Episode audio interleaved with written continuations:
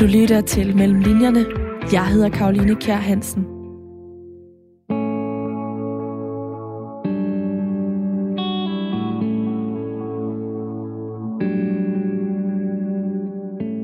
Da Julius Myggen var 13 år, der røg han sin første joint.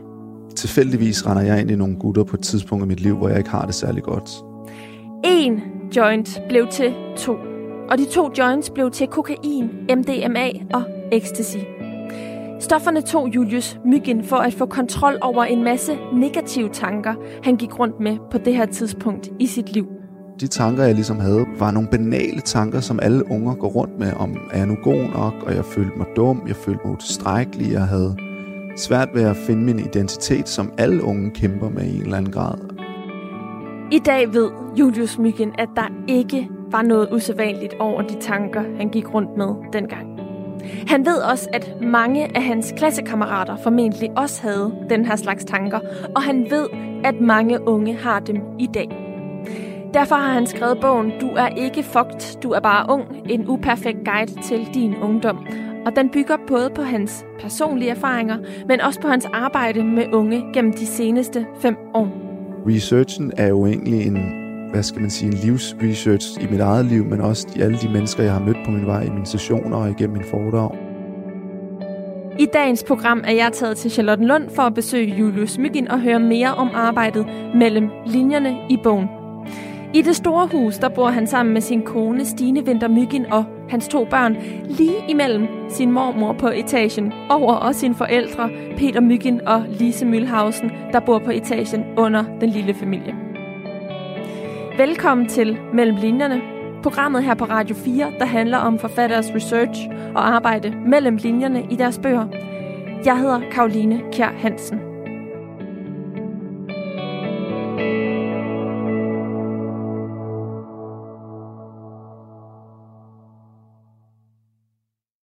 Julius Myggen, vi sidder her i dit hjem i Charlottenlund, fordi at øhm, en stor del af researchen til din nye bog, Du er ikke fuck, du er bare ung, er dit levede liv. Det er en personlig research, du har foretaget gennem de seneste 30 år.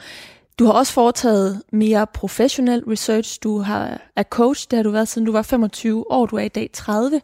Øhm, og hvad lytterne ikke kan se, det er, at du sidder lige nu med sådan en kæmpe støvle på dit ene ben. Ja. Fordi du har brækket din hæl Ja. øh, til Ja. din 30-års Ja. fødselsdag. Sådan er det at blive 30 år gammel. Lige præcis. Ja. Bogen er grundlæggende en guide, som du egentlig ville ønske, at du selv havde, øh, havde haft, og, og derfor er hele den her rejse, du selv har været på, øhm, interessant at dykke ned i. Der er et øh, sted i din historie øh, som 13-årig, der er ret interessant at, at dykke ned i. Det var dengang, du røg din første joint, og efterfølgende kom ud i et misbrug, men, men hele forhistorien øh, er vi også nødt til at have med. Vil du ikke fortælle lidt om, hvad for en øh, barndom du havde? Øhm, jeg har haft en, en rigtig god barndom. Jeg har haft en tryg, en kærlig, omsorgsfuld barndom. Jeg har haft to forældre, der har arbejdet, som de fleste forældre gør jo den dag i dag. Jeg har ikke lidt men, jeg har ikke lidt omsorgssvigt. Jeg har ikke følt, at jeg har haft en opvækst, som har båret men af forfærdelige historier, som jeg har haft en grundlæggende normal opvækst, som heldigvis størstedelen af unge mennesker øh, har den dag i dag. Selvfølgelig er der mange, mange unge mennesker, der lider af forældresvigt og omsorgssvigt og vold i hjem og alkoholisme og jeg ved ikke hvad. Øhm, så min måde at, at, at dreje min opvækst ind i min historie, det er, selvom du måske har haft en, en god opvækst og en tryg opvækst, kan der stadig godt ske ting, og at du har forældre, der henvender sig og spørger ind. Så jeg har haft en grundlæggende god opvækst. Øh, det, det, det har jeg. Mm. Hvad var det så, der gjorde, at du som 13-årig røg din første joint, og efterfølgende kom ud i et voldsomt misbrug? Jeg tror, det er vigtigt at, at slå fast og sige, at det kunne lige så godt have været så meget andet. Tilfældigvis render jeg ind i nogle gutter på et tidspunkt i mit liv, hvor jeg ikke har det særlig godt. Øhm, og det er vigtigt for mig at sige, at jeg kunne lige så godt, og nu bruger jeg ordet flygte, fordi det var min måde for at flygte fra mig selv, og for den virkelighed, jeg havde skabt for mig selv. Jeg kunne lige så godt have flygtet ned i en kælder og spillet computer 24 timer i døgnet, eller blive sportsnarkoman og dyrket sport syv gange om ugen, eller hæklet hver gang jeg fik en negativ tanke omkring mig selv, eller begyndte at overspise, eller underspise, eller skære i mig selv. Det var min måde at prøve at finde kontrol på de tanker, jeg havde. Og de tanker, jeg ligesom havde, var jo en, en hvad skal man sige, fra jeg ligesom startede i min, min folkeskole, som var nogle banale tanker, som alle unger går rundt med, om er jeg nu god nok, og jeg følte mig dum, jeg følte mig utilstrækkelig, jeg havde svært ved at finde min identitet, som alle unge kæmper med i en eller anden grad. Øhm, og, og den første, sådan, og også en historie, jeg ligesom fortæller i bogen, er omkring det her med at min, en time i et matematikteam, hvor jeg pludselig finder ud af, at jeg er den sidste, der ikke har færdiggjort min matematikopgave, og alle er ude at lege, at der bare kommer sådan en historie, at du er godt nok dum, Julius. Og det er jo en, det er jo sådan en lille historie, som på en eller anden måde startede en lavine af tanker sådan senere hen, da jeg kom i 4. og 5. klasse. Jeg altid følte, at jeg var bagud i forhold til de andre. Jeg kunne simpelthen ikke finde min, min plads rent fagligt, og i det fællesskab, der var, eller de forventninger, som skolen havde til mig. Jeg kunne simpelthen ikke leve op til det. Og så kan vi så tage det hen til at sige, ja, så mødte jeg jo sådan nogen, som tilbød mig en join på et tidspunkt i mit liv, hvor jeg havde skabt en virkelighed for mig selv, hvor jeg ikke rigtig vidste, hvem jeg var. Jeg havde svært ved at sådan kigge mig selv i spejlet og sige til mig selv, jeg, jeg er god nok, jeg er pæn nok, jeg, jeg er noget værd. Og med alt det sagt, så havde jeg altså forældre på den anden side, som prøvede at give mig det, og give mig selvtillid og selvværd, og, men jeg troede vidderligt, at jeg var alene med de her tanker, at der var noget galt med mig, og at jeg var fucked. Altså, jeg var bange for at trække en hånd op i klassen og sige, jeg har virkelig svært ved det her. Jeg synes, det er ydmygende. Jeg kan faktisk ikke lide at være her. Jeg synes ikke, det er rart. Jeg... Og det var jo fordi, jeg tænkte, at hvis jeg sagde de her ting, jamen, hvordan vil fællesskabet så over i skolen sige det? Hvad vil fællesskaberne, det er dem jeg drak med, hvad hvis, de, hvis jeg sagde til dem, jamen jeg har ikke lyst til at drikke, jeg, jeg har ikke lyst til at tage 10 tequila shots bare for, at, du ved, imponere jer. Men det gjorde jeg jo. To ikke 10 tequila, jeg nåede til tre, og så kastede jeg op. Det er så en helt anden snak, det kan man læse videre om. Men, men jeg gjorde så mange ting for at prøve at opnå en, en, en status og, og få en, et, et, et hjem med de mennesker, jeg nu var omkring. Fordi jeg havde svært ved at kunne finde det hos mig selv.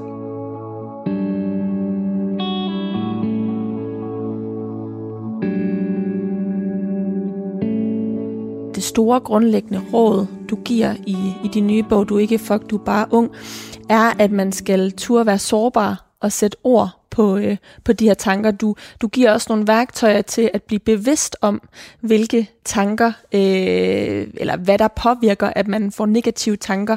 Øh, og det er her, hvor din professionelle research øh, kommer ind. Først så skal vi lige øh, have historien med, hvordan du kommer ud af misbruget, fordi du er i et misbrug indtil du er 21 år. Det gør, at du ikke får færdiggjort gymnasiet. Du får også øh, konstateret ordblindhed og ADHD, øh, så der er flere forskellige faglige øh, niveauer, hvor du bliver udfordret på. Øh, men du kommer altså ud af det her misbrug, og som 25-årig bliver du så færdiguddannet øh, som coach, øh, og har så arbejdet som coach siden og rådgiver unge mellem 14 og 30 år. Øhm, hvad er historien fra, at øh, du, du ryger den første joint til der, hvor du, du er i dag? Der er jo den første periode, hvor jeg starter på det her, er jo en... Man skal også huske på, at jeg er også teenager, og en, det er ikke fordi, jeg gør oprør, men det er jo en, en, en... Jeg gør jo alt, hvad jeg kan for at opnå et, en kontrol hos mig selv, og ja, der er også de normale kampe, man har med sine forældre, og jeg tror, det første nedslag, der ligesom sådan det går rigtig, rigtig stærkt for mig. Øhm, jeg starter med at udskifte alle mine gode venner til mennesker, der kun sidder og ryger, og, og det gør jo også, at jeg har rigtig mange af mine gode bekendtskaber, der sådan tager afstand fra mig, fordi jeg pludselig er, forandrer mig fra den her meget sjove, kække, udadvendte til at sådan være meget, ikke introvert, men sådan sorte render under øjnene, en kasket ned i ansigtet, og bliver mig helt skinhead, og North Face jakke, og sorte sko, og sorte bukser, og bliver bare en hård type, fordi jeg jo grundlæggende prøver at beskytte mig selv for min egen sårbarhed. Jeg er bange for at fortælle andre, hvordan jeg har det, så jeg prøver at sætte lidt et, et panserglas op omkring mig for at passe på mig selv, fordi jeg tror, hvis jeg siger, det er højt, så krakelerer hele lortet. Det har jeg jo så lært, at det skulle jeg måske have gjort på en anden måde. Øhm, Hvordan reagerer dine forældre egentlig i den her periode? det var en, det er en, hård, det er en, det er en, det er en hård periode. Det er jo en, det er en periode, hvor jeg har nogle magtesløse forældre, der prøver at gøre alt, hvad de kan, og sende mig til hjælp, og jeg tager ned og bare sidder og lader, som om jeg er med, og gider ikke rigtig en skid, og de bortfører mig næsten til sådan noget, der hedder Camp True North, op i øh, noget, der hedder, hvad hedder det, Nikolaj Molke Let, som har lavet noget, hedder Camp True North i en, i en uge i min påskeferie, og jeg hader dem, og det, det er en... Og du har lige sagt bortføre i citationstegn, det kan man ikke Nej, se det kan som, man ikke se, men, som men lytter. de bortfører mig jo ikke, Nej. men, men siger, det skal jeg. Men de gør faktisk, de, de, gør- prøver at gøre de, noget, de gør noget for at gør, få dig ud de, af det. De gør, hvad de kan, men, men det er jo det spil, hvor forældrene prøver, og jeg ved jo godt, det er forkert. Altså, jeg ved jo godt, det her ikke er godt for mig, men mit alternativ er det, at jeg skal stoppe, så skal jeg tage hånd om det, jeg har endnu sværere ved at tage hånd om, som hvordan jeg har det indeni.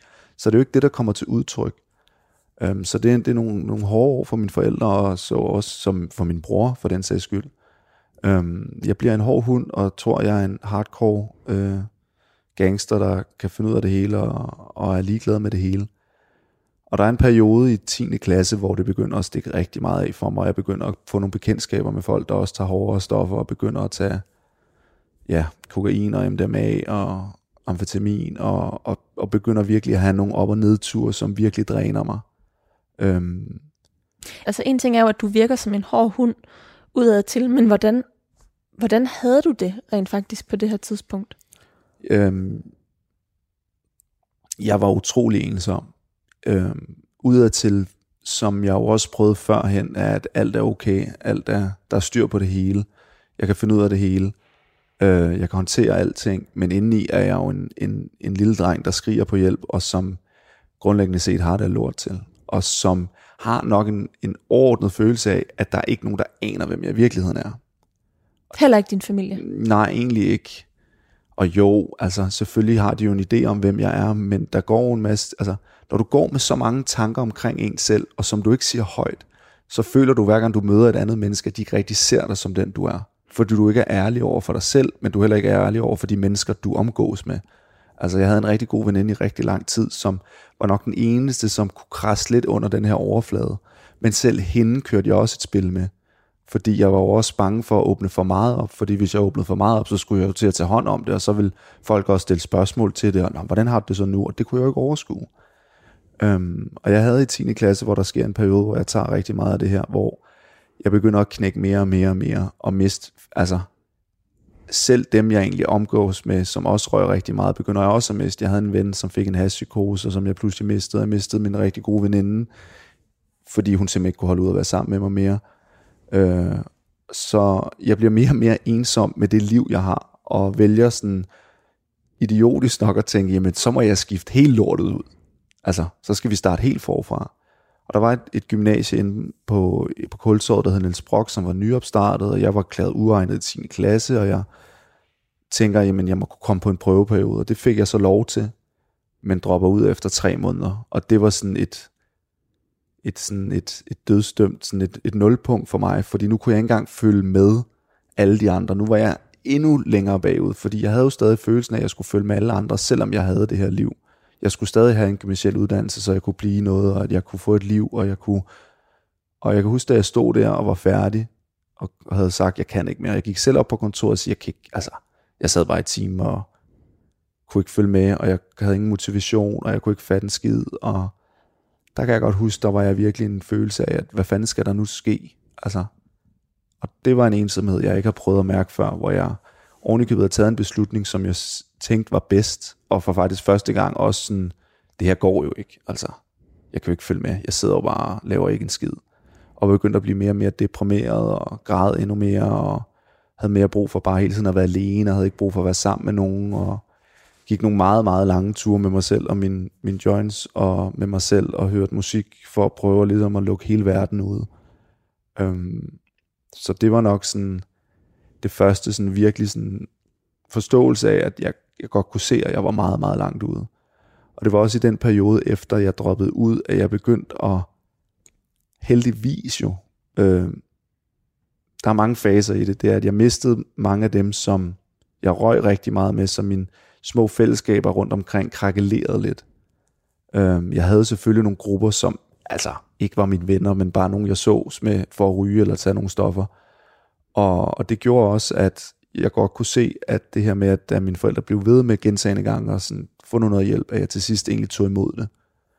Øhm, og heldigvis mødte jeg jo en, en, en lidt ung gut i, i kommunen, som på en eller anden måde kunne tale mit sprog og sætte sig lidt mere ind i det, end hvad jeg følte andre kunne. Mm. Hvilket sprog var det?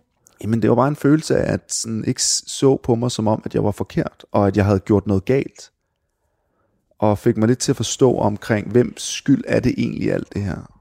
For jeg havde jo meget sådan et, en, en tankegang, der hed, det var min lærers skyld, det var min forældres skyld, det var samfundets skyld, det var alle andres skyld, at jeg havde det sådan her. Men hvem skyld er det egentlig, at jeg havde det sådan her? Jeg følte jo, det var min, min, min fællesskab i klassen, at det var, de var så fucking kloge, og de kunne bare finde ud af det hele, og at det var alle andres skyld, med at det var dem, der havde givet mig de her tanker og følelser, men, men det er det jo ikke. Det er jo ikke deres skyld, at der, der kan færdiggøre en matematikopgave før mig. Det er mit ansvar omkring, hvad for en historie jeg laver ud omkring det. Der er begyndt at falde nogle tanker for det her første møde med ham her, som jeg godt kunne mærke var første gang, jeg sådan kastede lidt nogle af de der tanker op, jeg havde gået med i meget, meget, meget lang tid.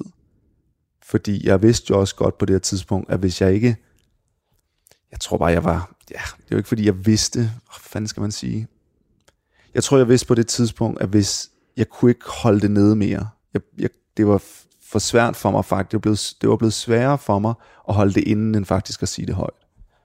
Øhm, og det gik med til tre sessioner, og så kom jeg i et psykologforløb, og så begyndte der ligesom at blive taget fat i nogle af de tidligere ting, der var sket i mit liv. Ikke? Og kunne det have sket før? Måske, måske ikke. Men det var også en timingsting, hvor jeg var i mit liv, som gjorde, at jeg var åben for det mere, end jeg var for et år, to år siden.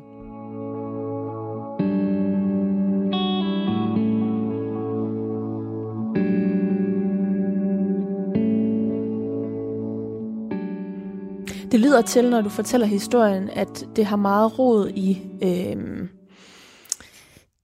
den manglende inklusion i det faglige fællesskab, som du oplevede. Øh, er det rigtigt forstået?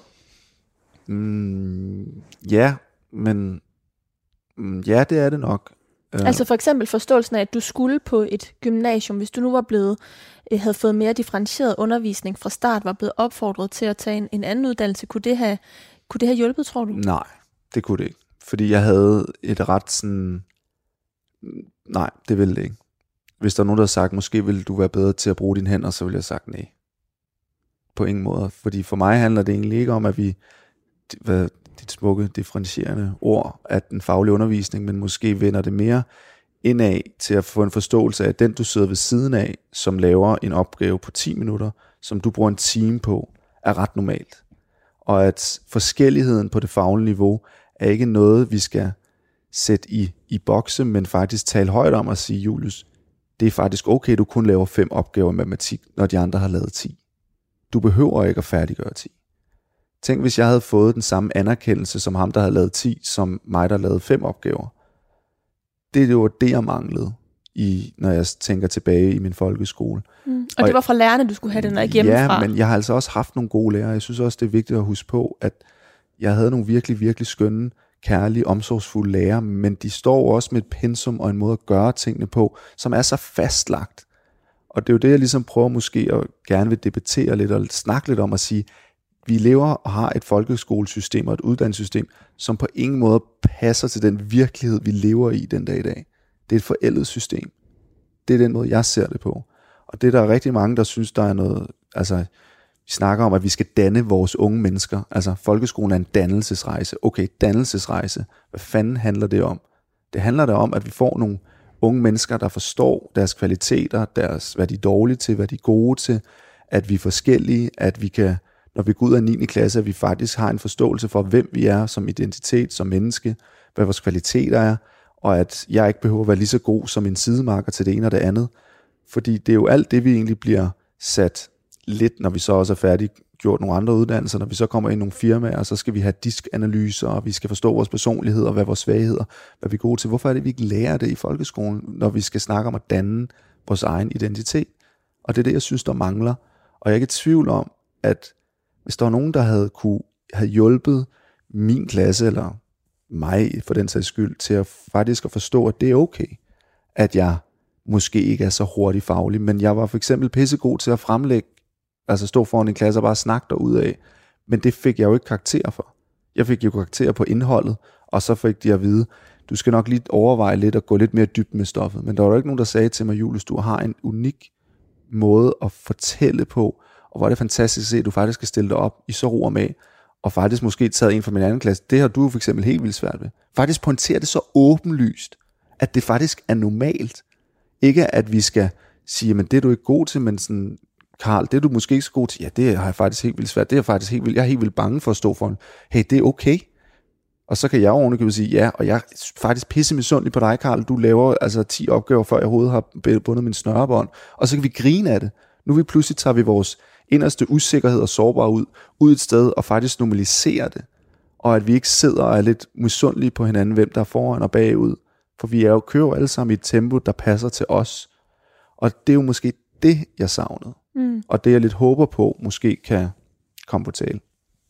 Helt konkret, så øh, ønsker du også, at mental sundhed skal blive en del af pensum på folke, i folkeskolen, og det kan vi vende tilbage til lidt senere, fordi det, som du jo så lærer i den her proces, det er, at mange af de tanker, de negative tanker øh, og følelser, som du oplevede som øh, tid, tidlig ung og i din ungdom fra, fra 13 år efter, øh, er i virkeligheden meget normale tanker, og netop hvis man får et sprog for dem, øh, ikke hele tiden ophøjer noget bestemt, men, men har en dialog også om det, der er sårbart eller desværre, øh, så kan det være, at man ikke ender derud, hvor du gjorde i forhold til et øh, stofmisbrug eller andre måder at kontrollere det på. Det kan være for eksempel voldsom træning, øh, kontrolleret spisning, øh, øh, ting man gør i en helt vild grad, øh, hækling, som du også nævnte, øh, som, et, øh, som et eksempel. Hvornår går det op for dig, at de tanker, du har kæmpet med, er normale? Altså, hvad, hvornår i historien er det, at det sker? Mm, det tror jeg faktisk er et meget sent tidspunkt. Øhm, altså, jeg sidder ikke som nogen superheld og har dem stadig den dag i dag. Min, da jeg startede med at skrive den første side af bogen, var min første sætning, er jeg overhovedet god nok til at skrive den her bog? Og øhm, det var egentlig en sætning, forladet endte med ligesom at sige, at det synes de ikke skulle stå, og jeg var egentlig lidt imod det, for jeg synes det egentlig sådan omridsede budskabet i, hvad jeg gerne vil sige, at jeg sidder ikke her som en eller anden guru, der har styr på det hele. Jeg, jeg, det jeg ligesom prøver at, at formidle her, det er, at jeg har næsten har nok haft nogle af de samme tanker, der sidder og læser den her bog, lige så meget som, og jeg har dem stadigvæk, og har stadig nogle gange, når jeg skal op på en scene og holde et eller andet, nu kan, altså, kan jeg finde ud af det her? Er, er jeg berettiget til at, at sige de her ting? Øh, da jeg brækkede min hæl, altså de første uge, lå jeg ude på køkkengulvet og græd, fordi jeg kæmpede med kontroltab, og nu kan jeg ikke finde ud af noget, og skulle have hjælp, og så der kæmpede med, med, med, med, med en masse ting der, så det sker jo hele tiden, jeg tror, der var det ligesom sådan virkelig gik op for mig, øhm, ja, hvornår fanden gjorde det det? Jeg tror, der er forskel på, hvor bevidst jeg er omkring det nu, og hvornår jeg sådan begyndte at gå op. Altså, jeg er jo så bevidst omkring det nu, fordi jeg snakker så meget om det. Men hvornår det ligesom begyndte at gå op for mig, var nok, da jeg ligesom begyndte, og da jeg var færdig med min HF, og da jeg sådan søgte lidt og skulle finde ud af, hvad jeg skulle, og da jeg sådan for første gang begyndte at holde foredrag i, hvornår fanden var det, i 2015-16, at jeg for første gang stillede mig op foran så mange mennesker og sagde, at jeg har haft en følelse af ikke at være god nok. Altså turde gøre det, og så spørge ud, hvor mange af jer har haft den. Og jeg husker første gang, jeg spurgte om det, så var der jo ingen, der rækker hånden op, og jeg fik jo næsten latterkrampe. For det gjorde så ondt, var bare sådan, kan det virkelig være rigtigt? Er jeg den eneste inde i et lokale af 300 mennesker, der kun er den eneste, der har følelsen af at være, altså, ikke god nok som den jeg var, eller dum, eller utilstrækkelig, eller ikke noget værd. Og så kunne jeg jo godt mærke med lidenheden dernede, så siger, nu spørger jeg lige igen, kan det være rigtigt, at den eneste har haft, og så kommer der jo en, altså en her af hænder op. Og det er jo ikke sådan, at folk rækker hænderne op, som om, at sådan, det står jeg ved. Det er jo sådan nogle små hænder, der kommer snigende, mens man kigger over på sidemarkeren. Rækker du nu også hånden op? Gør nu øh, den over på den anden række, eller rækker den person nu hånden op? Så de kom jo så langsomt op, Altså, det er jo ikke, fordi man rækker sin hånd op for ligesom at sige, ja, sådan har jeg også haft det. For det er pisse sårbart.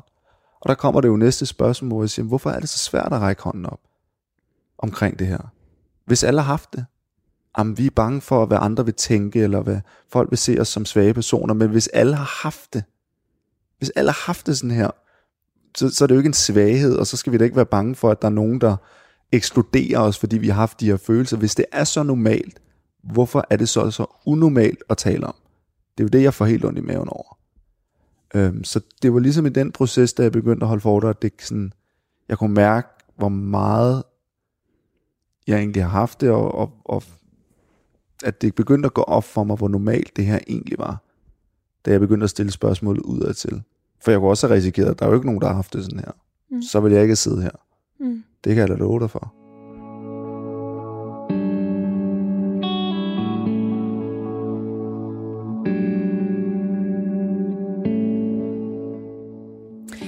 Din bog, øh, Du er ikke fuck, du er bare ung, er også ret god at læse som, som øh, voksen eller forældre. Øh, det er en uperfekt guide til din ungdom. Altså det er en bog, der er rettet mod unge mennesker, men som, som voksen kan man også få en ret god fornemmelse af, øh, hvad for nogle tanker, der rører sig hos de unge, og i særlig grad også, hvad der er årsagen til, at så mange unge har det svært i dag. Øh, helt konkret så fra 2009 til 2018, der er antallet af patienter i psykiatrisk behandling steget markant, og stigningen for børn og unge, den er på 49 procent. Det er noget af det, du også tager fat i mm. øh, i bogen her. Øhm, men du indkredser årsagerne til fire årsager, eller i hvert fald fire vigtige elementer til, at man får negative tanker, og det er jo værktøjer til, at de unge skal blive bevidste om de her negative tanker, samtidig med, at du opfordrer dem til at sige, sige sætte ord på de negative tanker. Og de fire elementer er forældre, fællesskaber, succes eller karriere, og så de sociale medier. Øh, helt konkret har du brugt eksperter på området. Nu kommer vi over i den mere professionelle del af researchen. øhm, til at indkredse de her fire elementer, men hvordan er du kommet frem til egentlig i første omgang, at det er lige præcis de her fire elementer, fordi øh, jeg skal glædeligt sige, at jeg er en af dem, der går og overvejer, hvordan kan det være, at vi jo sådan på så mange parametre i virkeligheden får det bedre som befolkning, og så er der så ekstremt mange, der kæmper med angst, depression eller andre psykiske lidelser. Øh, men du får indkredset det til de her fire elementer. Kan du sætte lidt flere ord på den øh, proces? Det er jo et kæmpe, kæmpe emne. Og det er jo, jeg tror, det der, der er jo rigtig, og det skriver jeg jo også, der er jo rigtig mange andre elementer også. Det, det er jeg ikke i tvivl om. Men jeg havde også brug for ligesom at indskrænke det, for at konkretisere det, så hvis der er en ung, der ligesom skal sidde og læse det her, bliver vi også nødt til at gøre det så simpelt som muligt for at starte et sted. Um, og grunden til, at jeg ligesom fandt frem og vil, vil tale om de her, at det er det, der har påvirket. Jeg tager altid meget udgangspunkt i mig selv og siger, hvad er det egentlig, der har påvirket mig allermest? Og det er de her fire elementer. Og nu har jeg også haft utallige unge i mange sessioner, utallige sessioner, som jo også, jeg tager ind i en, i en kerne i den her bog for at forstå, okay, hvad er det, jeg ser som de fire, eller fem, eller seks største elementer. Der kommer jeg frem til at sige, at det er det her, ud fra de samtaler, jeg har haft, de mennesker, jeg møder, og hvad jeg selv har været igennem. At det er det, jeg ser som de største, sådan, har den største effekt på dem.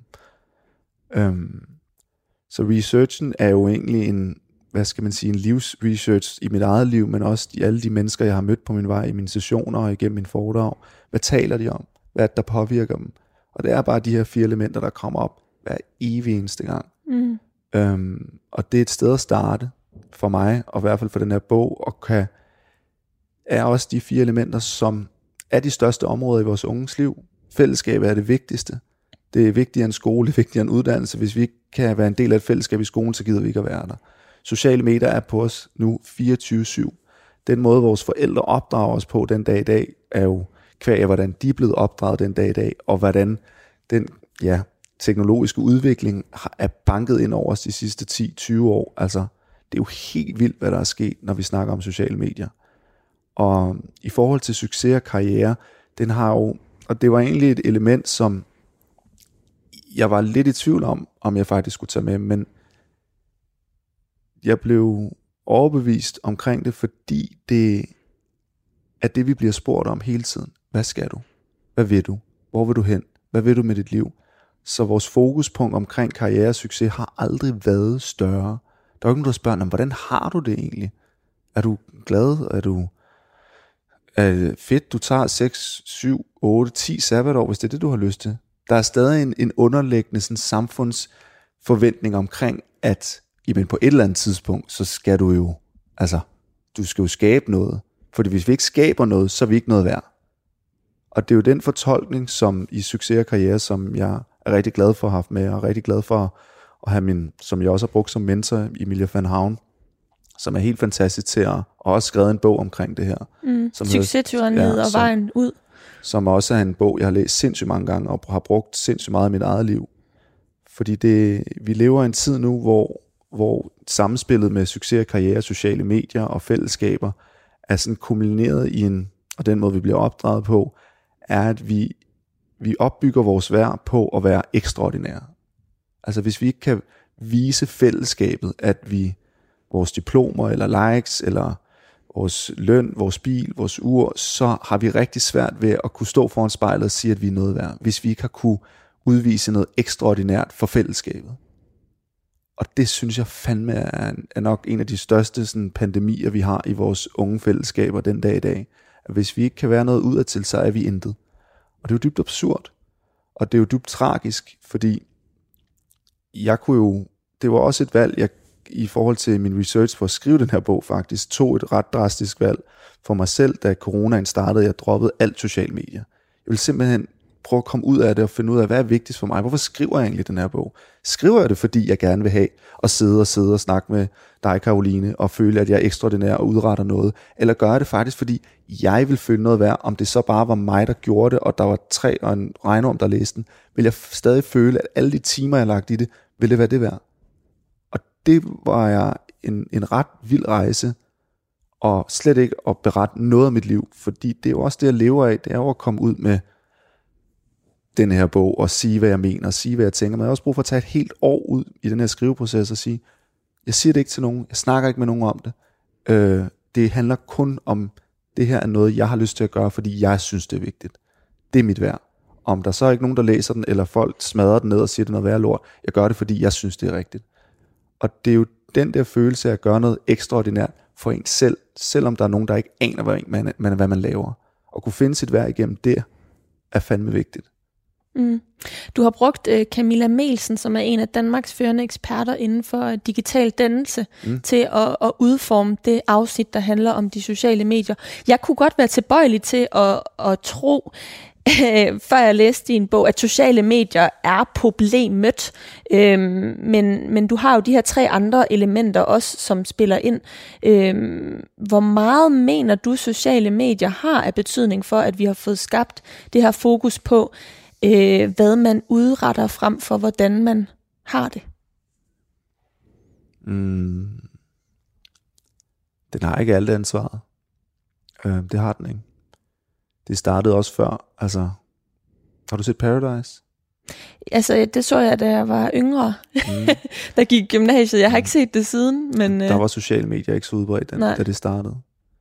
Så der er kommet sådan en reality boom, før sociale medier egentlig kom på markedet sådan mm. rigtigt. Man er også blevet spurgt om, hvad man vil i folkeskolen meget tidligt, mm. før sociale medier øh, begyndte. Så måske er det en fejl at give sociale medier så stor en del af skylden, som rigtig mange jo går og gør. Ja, det er en del af, det er jo en, altså, vi kan pege fingre af mange ting, men man bliver også nødt til at se det som en helhed. Og jeg tror, jeg skrev på et tidspunkt det her reality boom, som ligesom startede med, at, altså jeg kan huske første gang Paradise kom ud, og alle de her realities fænomener, hvor man ligesom pludselig, at du er noget værd, hvis du kommer op på en skærm, og du bliver set af mange. Altså, det, det, det, det var jo pludselig en tid, som, altså Paradise var jo kæmpe. Altså jeg kan huske, de mine unge dage, det var jo, altså der blev snakket over det hele, og alle kendte dem. Og det var jo en, det var jo en, en i gåsøjne, en anerkendelse for at egentlig at bare, nu bruger jeg det er jo ikke at udstille sig, men du siger jo ja til noget, for at andre mennesker kan have en mening og holdning til dig, og du er mm. med et program. Og respekt til dem, der gør det. Jeg vil aldrig kunne det, det er crazy, mand. Men det, det, det tiltrækker jo pludselig også nogle typer, som ser en mulighed for at faktisk at kunne være noget. Og det forstår jeg godt. Jeg kan sagtens sætte mig ind i det. Og det kunne lige så godt have været noget andet, eller et andet slags program, som var, altså kunne til, tale til, nogle, til, til folk på en anden måde. Det kunne være så mange ting, og i forhold til hele det her Kardashian-show, og der er altså kanaler nu, der kun viser reality-shows, og alle de her, hvad hedder de, housewives, der er også noget med Hollywood-fruerne, og nu er der også de danske forsidefruer. Altså sådan hele den her forløb af, at vi, vi udstiller vores egen personlighed for at altså, vise, at vi er noget, og vi er her. Vi er en del af verden. For hvis vi sidder i vores sofa, og der er ikke nogen, der ved, hvem vi er, så er vi ikke noget værd. Og det er jo måske den sådan underliggende følelse af, at vores ungdom har taget med, hvis jeg skal være noget, så skal folk kende mig. Så skal jeg være derude, jeg skal være ekstraordinær, og ekstraordinær er også bare at sige noget, gøre noget, være på en tv-skærm, være på en plakat, være på i en klasse, hvor du er den, der råber højst. Og det er jo det, der skaber et, sådan et, et forventning af, at jamen, hvis jeg skal være god nok som den, jeg er, så skal der være nogen, der i hvert fald kender til mig, eller ved, hvem jeg er, eller anerkender mig, om det er for at sidde i Paradise Hotel, eller for at råbe højt i klassen. Og det kan også godt være en negativ kommentar, men det er jo også en, en anerkendelse. Mm. Vi ser dig, vi hører dig. Øhm, så der er, jo, der er jo mange vinkler i det her, og sociale medier har der ikke været, skal vi sige, en positiv bidrager til det. Men det er her for at blive, og det er også en kæmpe gave. Og det skal vi også huske på, for det giver også en mulighed for at connecte med mennesker over det hele, og få en idé om, hvordan altså en mand på den anden side af jorden kan lave klokken 4 om morgenen næste dag, når du vågner i din seng, ved du pludselig, hvad der er sket der. Så det er jo en kæmpe gave. Men det er også gået så stærkt, at vi heller ikke har fået, skal vi sige, jeg synes skoven under det på en måde, at uddanne vores unge mennesker i at forstå den positive og den negative konsekvens, og hvad vi egentlig skal bruge det til. Hvad personligt tage stilling til, hvad bruger jeg sociale medier til? Jeg ved godt, hvad jeg bruger det til, men ved en person som 14-årig, der lige har startet på sociale medier og TikTok, og jeg ved hvad bruger vi det til? Er det underholdning? Okay. Øh, er det for at blive inspireret? Okay. Men hvad hvis, at, skal vi sige, 9 ud af 10 gange, man kigger på det her, man får en, en dårlig smag i munden omkring sig selv? Og det ved jeg, der er mange, der gør. Mm. Hvem skal stå for den øh, uddannelse i de sociale medier? Det er jo en debat, det er jo en snak. Det er jo også i forhold til at tage den snak ind i forældreopdragelsen, fordi mine forældre har da ikke opdraget mig omkring sociale medier. Jeg kommer til at være afsindig opdragende omkring det at sige, når min, min datter og min dreng på et eller andet tidspunkt får en telefon i hånden, hvad skal det her bruges til? Vi skal, vi skal blive nødt til at have snak omkring middagsbordet og sige, når du pludselig følger en person, der sidder som øh, 25-årig på en jagt nede i Monaco, er ikke ens betydning med, at dit liv er lort, for det er kun det, han viser. Er det en person, du gerne vil følge? Kan det være inspirerende til at motivere dig? Hvad er vigtigt for dig? Er det, at der er rigtig mange mennesker, der skal kende dig? Hvad, hvad, hvad er vigtigt for dig at bruge det her til? Er det at connecte med dine venner, så brug det til det. Men hvem følger du egentlig? Og den snak over et middagsbord er jo vigtigt at have, og den er der ikke mange, der har. For vi som forældre vil gøre alt, hvad vi kan for at beskytte vores barn, så vi vil helst andet sige, at det skal du ikke, og vi kan udskyde det så lang tid som muligt. Men når der er først en i klassen, der har fået en telefon, så går det ret hurtigt. Og det er jeg ikke i tvivl om. Så vi bliver jo nødt til at snakke om nogle fælles grundværdier og en forståelse for at sige, hvad bruger vi det her til? Fordi jeg ser jo, nu er jeg begyndt at kigge lidt på TikTok her på det seneste, bare for sjov, fordi jeg også gerne vil lægge noget ud der, for der er også et rigtig ung publikum igen, mig der gerne vil ud med mit budskab. Og det er jo helt vildt. Der er jo, altså, jeg falder over teenagepiger, der står i timerne og laver TikTok-videoer. Det er jo ret vildt. Og det er jo det er også forbløffende og også ret modigt. Det er det da. Det, der, det kræver da et mod at stille sig op og optage noget og lægge det ud. Men hvorfor lægger de det ud? Hvad vil de gerne have ud af det? Den snak synes jeg er jo interessant. Mm.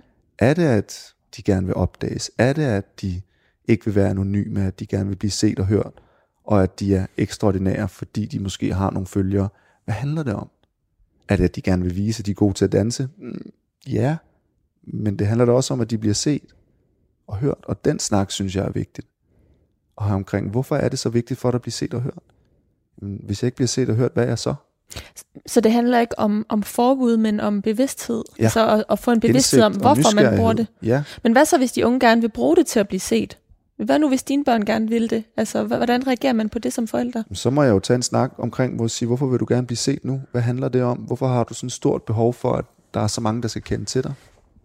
Hvad, hvad giver det dig? Hvad er det for en værdi i det her, som, jamen, jeg føler, at jeg, og, og det er jo en, og jeg tror ikke på, at det er kun en forælder, der kan have den her snak. Det er jo også en lærer, det er også en pædagog, det er også en, Der er så mange mennesker omkring os som unge, som skal jo tage ejerskab og medansvar i den her udvikling.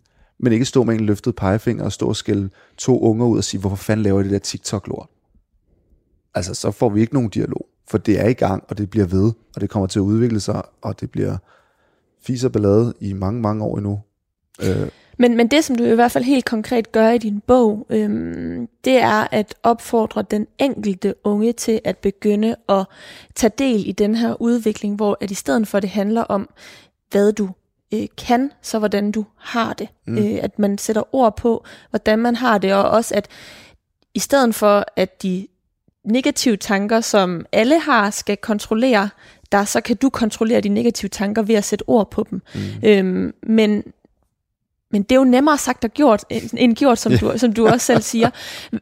Udover at de unge kan prøve at, at, at gøre det, altså at øve sig i det, hvem er så den vigtigste katalysator for, at den her udvikling sker? Altså, du har jo på listen forældre, fællesskaber, succeskarriere, de sociale medier, men er der nogle andre? Altså er det pædagogerne, skolelærerne, er det øh, undervisningsministeren? Hvem skal på banen for, at vi forventer den her udvikling? For jeg er godt klar over, at den sker, hvis vi gør det i flok, men hvem skal gå forrest? Mm, jeg kan jo ikke nævne en person, der skal gå forrest. Det kan jeg ikke, men jeg kom med et meget sådan, konkret eksempel med, at dem vi ser op til, dem som er vores inspiratorer. Øh, nu så jeg for eksempel et interview med en mærskleder forleden, som skulle berette på TV2 News omkring øh, deres fantastiske tal aktiemæssigt, og han var så nervøs. Og man kunne bare mærke det på ham. Han var ikke komfortabel med at stå der, og han kludrede i det, og, han, og, og det ville have været der u, u, simpelthen så rart, hvis en den største leder i Mærsk har sagt, hold da op, jeg er godt nok nervøs af at stå her foran jer. Pludselig faktisk at gøre sig selv menneskelig. Det vil jo kunne måske inspirere nogle forældre, ledere, som sidder og ser på nogen, som virkelig har en stor stilling til faktisk at sige, det er okay at berette omkring nervøsitet og være sårbar, for det gør os menneskelige, og det gør faktisk, at vi holder mere af personen. Det er jo et eksempel i forhold til forældre. Jamen, hvem er det så, vores unge ser op til? Hvem er det, der skal kunne åbne op for at sige, at det er normalt at sige højt, jamen det er da vores lærere. Det er da dem, der er deres forældre. Det er da, at forældrene også siger, wow, da jeg var på arbejde, jeg følte mig simpelthen så usikker. Jeg skulle holde oplæg, skat. Jeg har aldrig været så nervøs. Det gik okay, men holdt op, jeg var lige være skide grønne gris. Huha, det krævede med meget mor. I stedet for at sige, at jeg var ude og holde oplæg i dag for 250 mennesker, det gik godt. Men fortæl, hvad er det for nogle tanker, der ligger bag, og det kommer fra vores forældre. Det kommer fra vores ledere kommer fra vores lærer, det kommer fra mig. Det starter jo i os alle sammen, at vi giver udtryk for de her tanker og taler om dem, at det er normalt. Så det er jo et fælles løft. Nu kommer du ind på at sige, hvem er det, der skal starte? Jamen det er os alle sammen. Og jeg kan trække tilbage til det, vi snakkede om før, i forhold til snakken i klassen. Jamen det er der læreren, der skal være med til at, ligesom at få den snak ind af det normalt. Men det er der også pædagogen nede i SFO'en, det er der også onklen, det er der også kusinen, det er alle sammen der på en eller anden måde skal pludselig turde vise sin sårbarhed. Fordi hvis jeg tør vise min sårbarhed, så vil den overfor mig helt sikkert også turde vise sin sårbarhed. Og det kommer ikke før. Det starter hos os selv, og det starter som i forhold til, hvis vi tager forældrene. Vis jeres usikkerhed, vis, vis jeres sårbarhed. Vis, at I kæmper række hånden op til et forældremøde og sige, hold op, jeg synes godt nok, det er svært det her. Og det er det, det kræver. Og det kræver for hver enkelt, og det kræver, som jeg også meget skriver, I bliver nødt til at være nysgerrige, være bevidste, når I kan mærke de her tanker. Hvad vil der ske, hvis jeg egentlig sagde dem højt? Hvad vil der ske, hvis jeg ikke sagde dem højt? Jamen, så skal jeg gå med det her ondt i maven over det. Og det er jo hele tiden sådan en hårfin balance, og jeg tror på, ved, at der er nogle unge, der læser den her bog, måske får mod til at gøre det på et tidspunkt. Og jeg, jeg siger også, I skal ikke bare springe ud i det, hvis I ikke har lyst. Start med at være nysgerrig. Det kan være, at jeg måske har fået en eller to til at række hånd og sige, jeg synes, det her er svært. Så er noget mål. Det kan være, at der er en forælder, der læser det her og tænker, okay, jeg skal måske lige sige, at mor har ikke haft det så godt på det seneste. Jeg har været virkelig stresset. Og grunden til, at jeg har været stresset, er faktisk, fordi jeg ikke har følt, at jeg kunne præstere på mit arbejde. Jeg har ikke følt, at jeg kunne leve op til de forventninger. Det, det er fandme svært. Nå, okay. Og så tror man som forældre, vi skal, du ved, nu snakker jeg ikke om 6 år, nu snakker jeg måske om nogen, der er 13, 14, 15, 16 år. Vi skal ikke gøre, at give vores børn en følelse af, at der aldrig er et ubehag, eller at vi altid går rundt og har det okay, fordi så laver vi også den illusion, at det skal de også have, hvis vi aldrig kan vise ube- være ked af det. Og så gør vi jo helt, mister vores unge mennesker også den der robusthed faktisk at hvad hedder det, være i et ubehag, som er så normalt, som jeg også snakker sindssygt meget om. Ubehag er en del af at være menneske. Hvis vi ikke kan tale om det, så er det også helt vildt svært at være i det. Øhm, og ja, mine forældre snakkede om det. Det var ikke nok. Øhm, og jeg synes, de var okay til det. Men der skulle have været flere ind over. Så forældrene er ikke kun nok. Det skulle også have været min lærer. Det skulle også have været... Og det er jo en... Hvordan fører man sådan en stor debat op på et lag, hvor alle pludselig begynder at snakke om det, som om det er normalt. Jamen, det starter jo et sted, nu har jeg startet. Og der er også nogle andre, der har startet på det. Nu har jeg bare gjort det.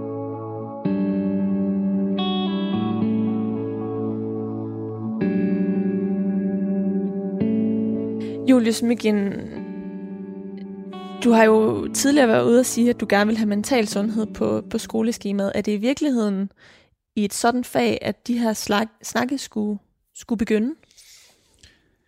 Ja, altså det er jo et stort statement at sige, at man gerne vil have mental sundhed på skoleskemaet. Øhm, og hvis jeg skal være realistisk omkring det, så ved jeg også godt, at det ikke kommer til at ske inden for et år eller to.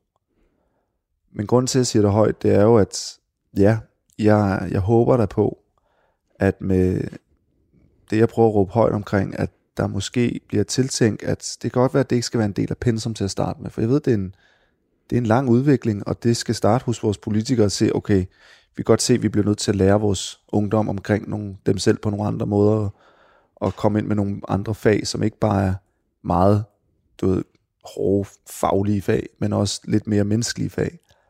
Og vi har da psykolog på gymnasier og i vores HF og andre steder, psykologi, men et sted at starte er måske at sige, men kan man ikke lave en, finde sammen med nogle mennesker, som sætter sig i en gruppe og faktisk laver et schema omkring, hvad er det egentlig, vi burde lære de unge, så de kan få de indsigter, så det her måske kan tages i nogle mindre klasser, før at det udfolder sig til at være nogle meget dybe ar af negative tanker. Og det kan da være, at de fremadkommende fællestimer skal handle om det. Mm. Det kan da være, at der skal tiltænkes, at jamen, hver tiende dansk team, der snakker vi faktisk om det her. Eller hver 20. dansk team, men i hvert fald bare fastlægger det på en måde, så det er, det her er noget, vi gør. Og der skal jo, jeg har jo ikke lavet et pensum til det her. Og jeg ved godt, der er rigtig mange steps derhen, og det kan da være om et år, du sidder og interviewer mig igen, og så sidder jeg med og har udviklet det, det håb. Hvem ved? Men man starter jo med at sige det her højt. Det er det, jeg tror på. Jeg vil gerne have det ind.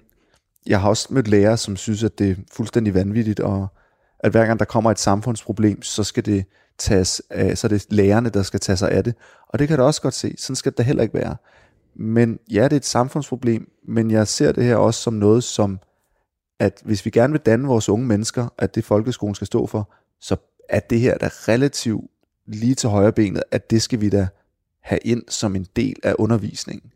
At hvis vi skal danne vores unge mennesker, så skal de da også have en forståelse for forskellighed, sammenligning, social medie, hvordan man er et fællesskab, hvordan man er som menneske, hvad er ens gode, gode stærke sider, hvad er ens svaghed, og hvad man, altså forskelligheden blandt, at jamen, der er en, der læser hurtigt, der er en, der læser langsomt. Jeg kommer aldrig til at blive revisor.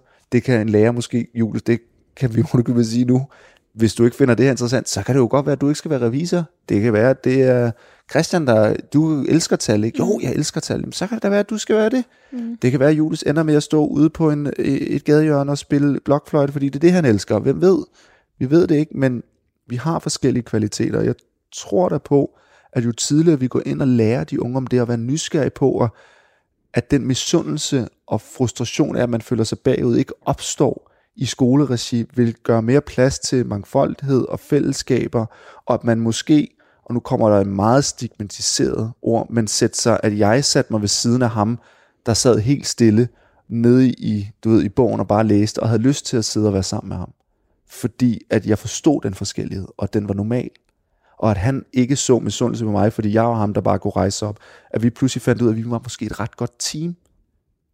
Ja. Men, men apropos tal, så er der jo nogen, der mener, at sådan noget som økonomi, øh, skat skal mm. på skoleskemaet. Der er jo mange forslag til, hvad der mm. skal på skoleskemaet i folkeskolerne. Ja. Hvorfor er mental sundhed det, du mener er det vigtigste at få på skoleskemaet som det næste? Fordi hvem kan sidde på en arbejdsplads og have det lort til?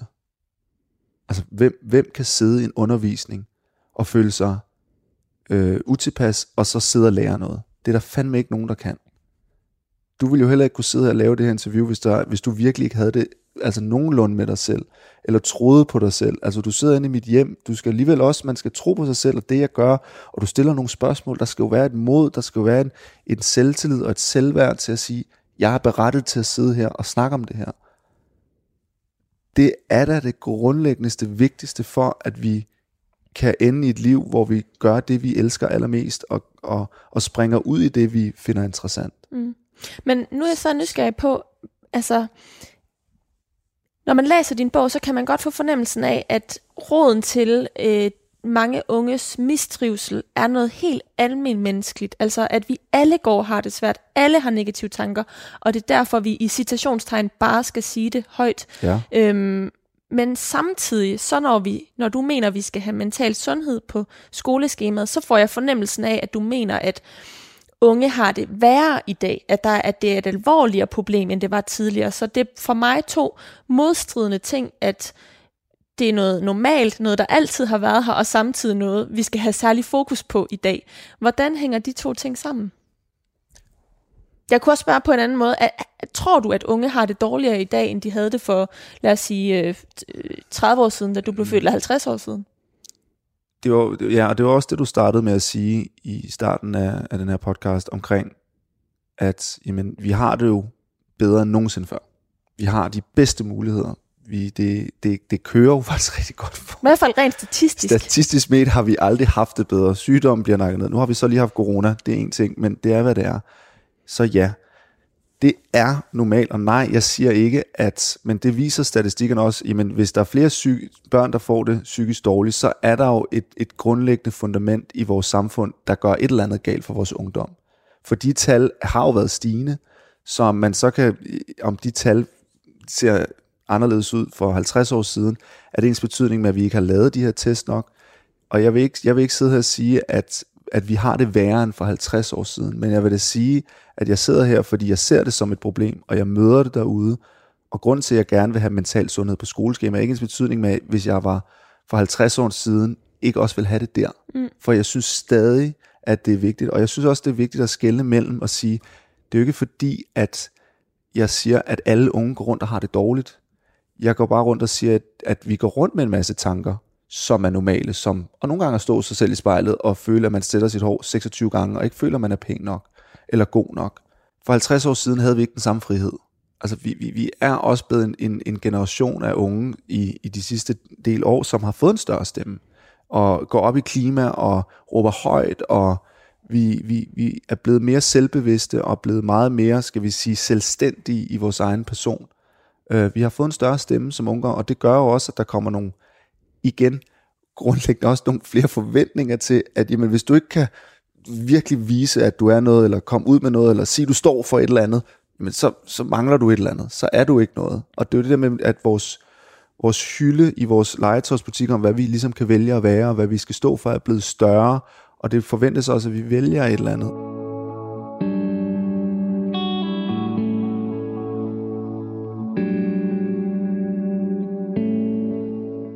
I løbet af den her rejse har du også været på øhm, eller indtaget en, en position, som mange gør, som også kan skabe usikkerhed, som er at blive forældre.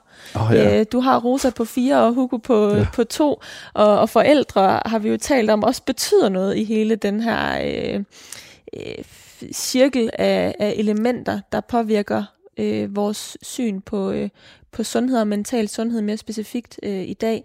Øh, hvad er det vigtigste, du har lært øh, at Øh, øh, fra, fra alt det her, altså hele dit liv, de her 30 år, inklusiv det, du har lært de seneste fem år som, som coach, øh, som du vil give videre til dine børn, og som du vil udleve som forældre selv? At, at de skal have det okay med at føle ubehag. At Jeg vil ikke fikse dem. At de skal, de skal kunne græde, de skal føle smerte, de skal føle, at altså sådan, det er ikke sådan, nu lyder det voldsomt, men det er ikke sådan, at fordi jeg vil opbygge dem som sådan nogle de bare skal være så robuste, at alt hvad der kommer, men jeg, jeg vil bare gerne give dem lov til at kunne være sårbare i den forstand, at hvis de er ked af det, skal de fandme have lov til at være ked af det. Og ikke føle, at jeg skal fikse det, før at, at hvis et eksempel kunne være, at min, min datter kom hjem en dag, og De vil ikke lege med mig, og jeg er helt vildt ked af det. Nå, men det, det, det er også synd for dig. Ej, for det, så vil jeg mere være nysgerrig sådan, hvorfor? Hvorfor vil de ikke lege med dig? Hvad handler det om? Jeg forstår godt, du er ked af det. Det må du gerne være. Men ikke prøve at, og skal vi sige, selvfølgelig skal hun have omsorg og kærlighed og føle, at hendes far er der, men jeg, hun skal også, jeg vil gerne være en forælder, som giver plads til, at de har det okay, at det er okay at være i. For det sker for os alle, at vi nogle gange kommer lidt ud i nogle diskussioner, eller ud for nogle fællesskaber, og at, det, at de skal have en mavefornemmelse, at det er et sted, at de skal have det okay med at være i, hvis det giver mening. Mm. Øhm, og det er ikke fordi, at når de slår sig, at jeg ikke vil løbe hen og sige, at du okay. Men, men jeg vil ikke prøve at ikke at pyldre for meget, men også, for jeg er et meget, meget kærligt menneske, og et meget sårbart menneske, og hvis der er noget, jeg elsker, det er at ligge og sige godnat til min datter og nusse i seng i flere timer, fordi jeg er nok noget af det mest pyldrede menneske, når det kommer til mine børn. Så det er også en... Det er også en modsætning. Det er en så. modsætning, som jeg ved også, jeg har et ansvar for at kunne give plads til, at verden ikke kun er solskin og, og glade dage, der også er. Man må gerne være trist, man må gerne være ked af det. Det er også en normal følelse, for hvis vi ikke har det, og det er normalt, så hvis min, mine børn kommer hjem og er ked af det, så vil jeg omfavne dem, men også prøve at give dem, give dem lov til at være i det. Det bliver de sidste ord for i dag. Julius Smykken, tusind tak, fordi du vil være med i Mellem Linjerne her på Radio 4. Det var en fornøjelse.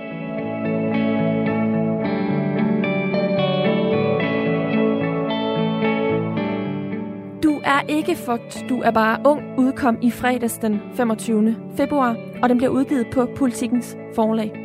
Programmet her, det var tilrettelagt af mig. Jeg har også været din vært, og jeg hedder Karoline Kjær Hansen.